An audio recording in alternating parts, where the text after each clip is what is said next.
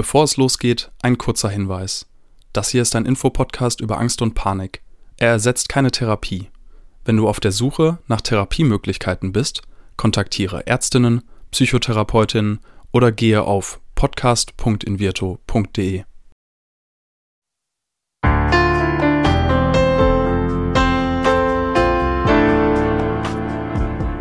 Herzlich willkommen bei Keine Panik, dem Angstpodcast von Invirto.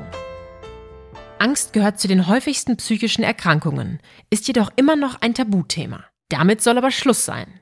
Und damit die Themen Angst und Panik enttabuisiert werden, sprechen wir in diesem Podcast mit Psychologinnen, Betroffenen und anderen Experten über Ängste, psychische Gesundheit und allem, was dazugehört.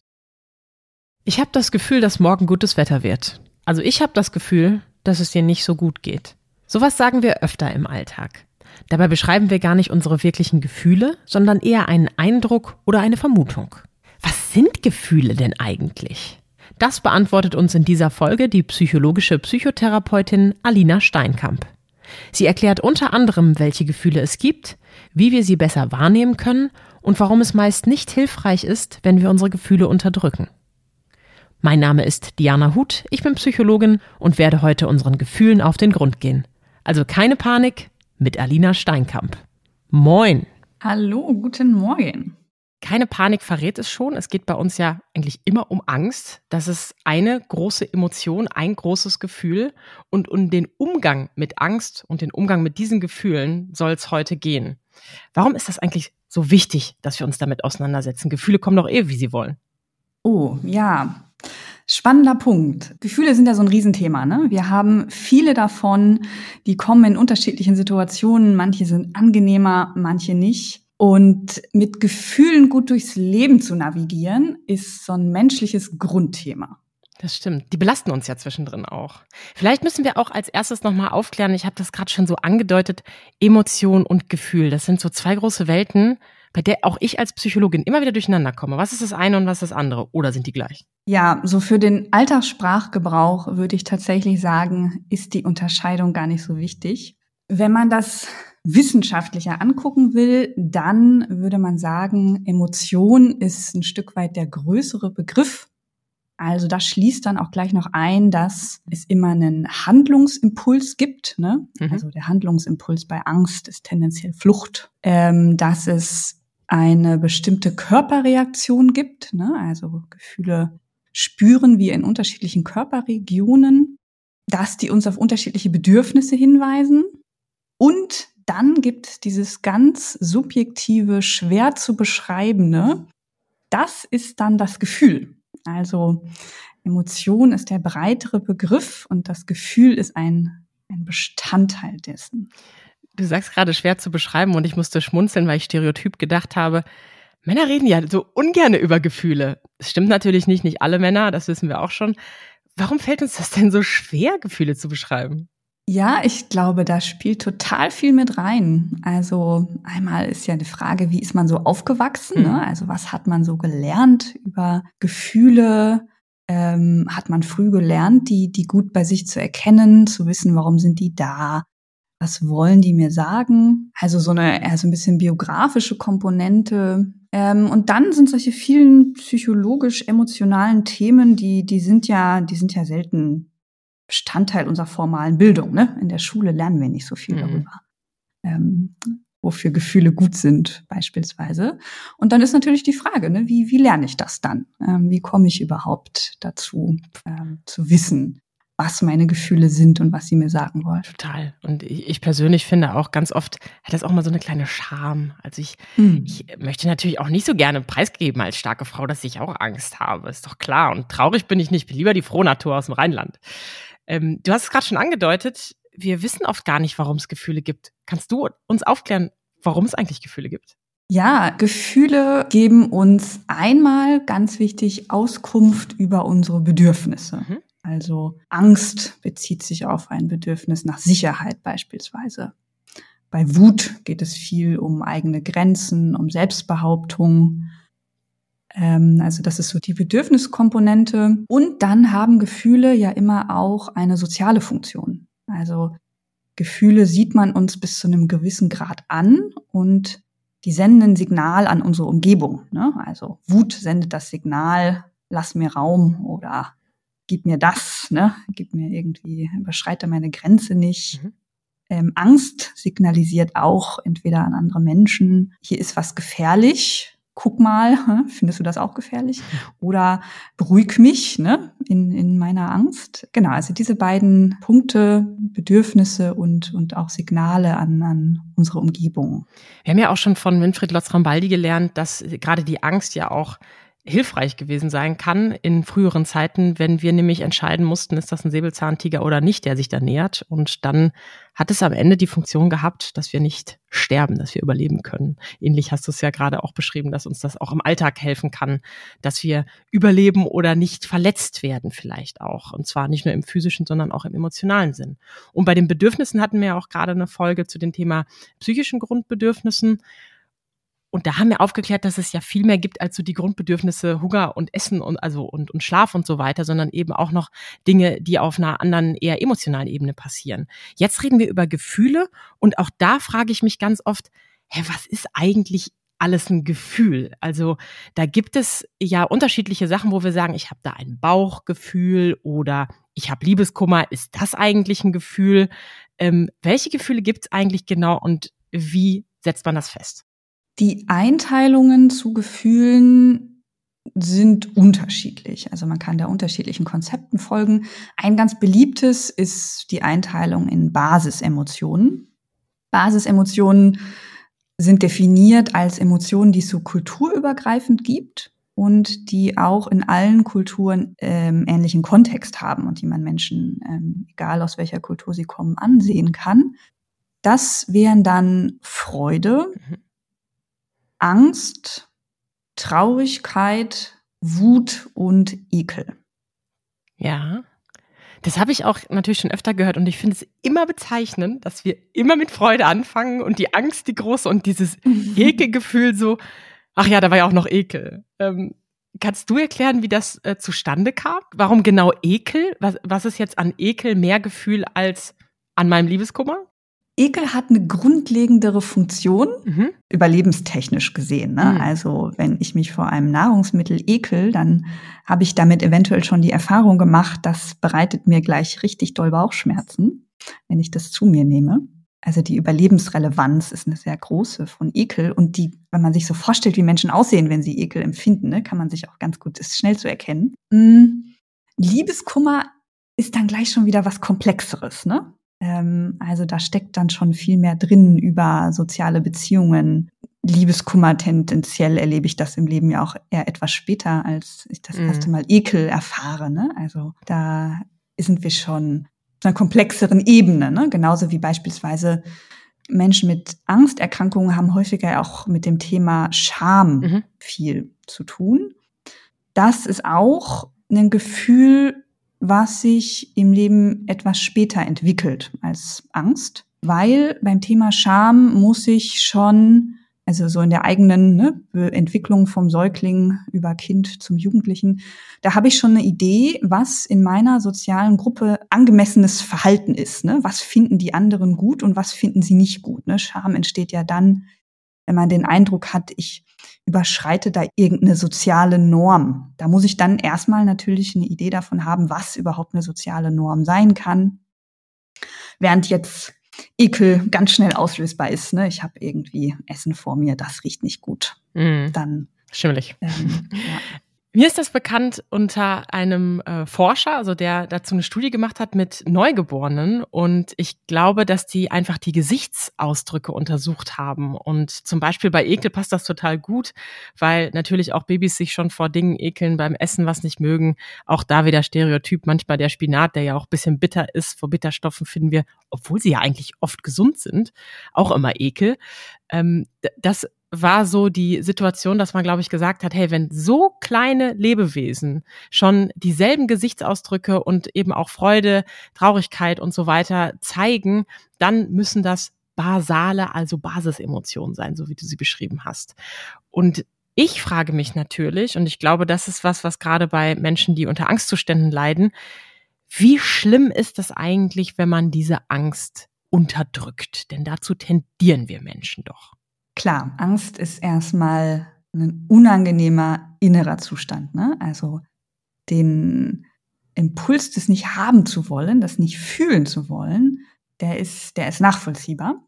In der Psychotherapie geht es ja viel darum, was so die kurz- und langfristigen Konsequenzen meines Verhaltens sind. Würde also heißen, meine Angst zu unterdrücken kann kurzfristig eine ganz sinnvolle Kiste sein, ne? wenn ich das regelmäßig tue. Ne? Also immer ähm, versuche, möglichst wenig, wen, wenig Gefühl zu erleben, führt das dazu, dass einmal meistens diese körperliche Anspannung irgendwie erhalten bleibt, ne? also diese, diese körperliche Aktivierung, das Bauchgefühl, die schwitzigen Hände so. Und dass ich mich nicht angemessen mit der Situation auseinandersetzen kann. Ne? Ich kann dann nicht mich langfristig orientieren. Ist das eigentlich wirklich gefährlich? Sollte ich der Situation aus dem Weg gehen? Sollte ich sie aufsuchen? All diese Auseinandersetzung, die kann nur dann passieren, wenn ich mich mit dem Gefühl Angst ähm, konstruktiv auch auseinandersetze und es nicht einfach nur wegschiebe. Wenn ich es andersrum betrachte, wenn ich meine Babys mir wieder angucke, die schreien ja volle Pulle drauf los. Ne? Also Wut und Traurigkeit oder Trauer sind da Programm und zwar so stark, dass wir als außenstehende Menschen ja manchmal auch ein bisschen genervt sind, das aber akzeptieren können, weil das ist ja noch ein kleines Baby, das versteht das noch nicht, die Emotionen zu kontrollieren. Als Erwachsener, wenn da mal einer richtig ausrastet und rumspinnt, weil die Bahn mal wieder zu spät ist, das finden wir dann schon nicht so gut.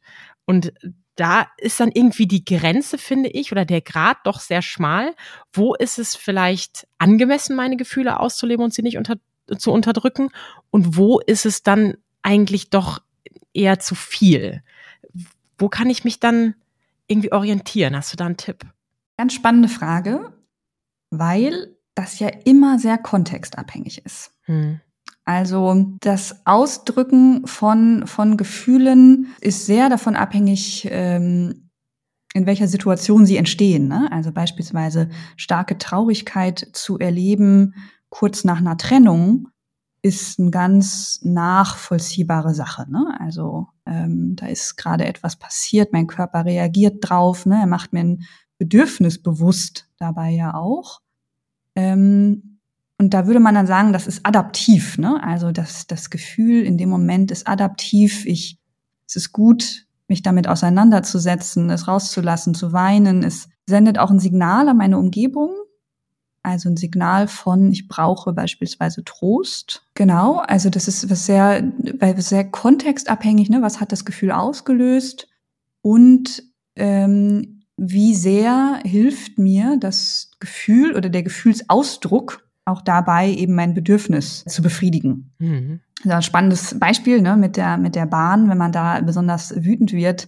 Ähm, da, da, da wartet keine Bedürfnisbefriedigung, ne? Die, ähm, äh, die, die, die öffentlichen Verkehrs eine Konsequenz. die öffentlichen Verkehrsmittel, die kommen nicht früher oder später, nur weil ich meinen Ärger rauslasse. Genau. Also ich habe gerade noch das Bild im Kopf, als ich neulich hinter Bremen vor drei, äh, drei Stunden lang am Gleis stehen musste und der Mann, der völlig ausgerastet ist, dann einen sehr intensiven Polizisten erlebt hat. Und die Konsequenz war, glaube ich, auch nicht so gut. ähm, die Frage ist ja dann auch, äh, die finde ich ganz spannend, die hast du gerade angedeutet, ist das, was ich hier tue, auch hilfreich?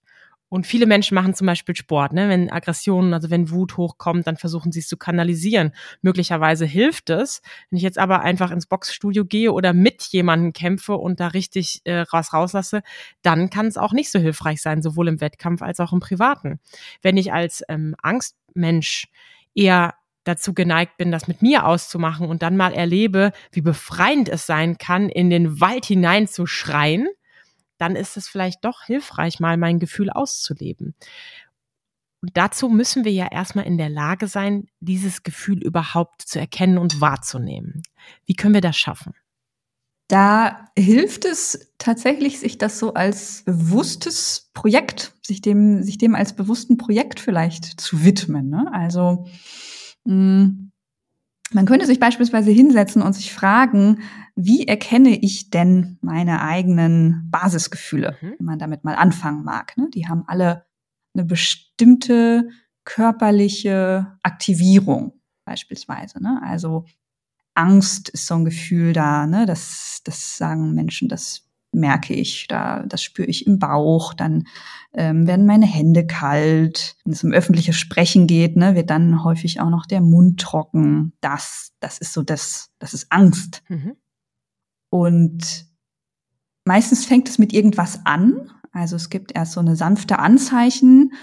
Es, es gibt ein sanftes Gefühl von Angst und es gibt diese ganz intensive, überflutende Angst. Das ist ein bisschen unterschiedlich, aber meistens ähm, es ist eher eine Frage des Ausmaßes, was noch so dazukommt an körperlichen Symptomen.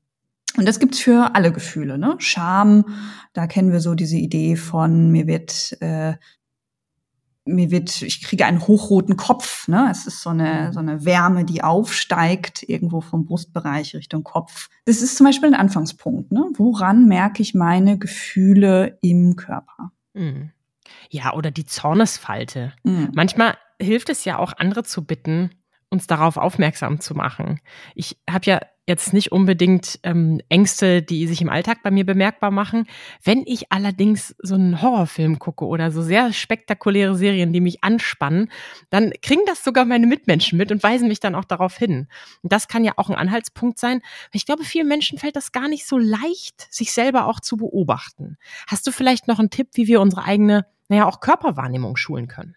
Ja, das glaube ich, da, da kann man unterschiedliche Ansätze finden. Ne? Das eine ist, ist ein eher simples in sich hineinhorchen, also man schon ein bisschen Idee hat, ähm, in welcher Situation welche Gefühle quasi ganz wahrscheinlich wären. Ne? Dann erkennt man sie auch leichter. Das ist so eine Frage des in sich hineinhorchens. Ähm, es gibt so Achtsamkeitsmeditationen beispielsweise, die, die sich viel damit beschäftigen, wie ich Aufmerksamkeit auf den Körper richte, ne? dass ich ähm, erstmal bewertungsfrei wahrnehme. Ich, ich spüre da Angst, ne? also hier so eine Aufforderung auch enthalten, nimm einfach mal wahr, was da ist, ohne darauf zu reagieren, ohne es wegzumachen.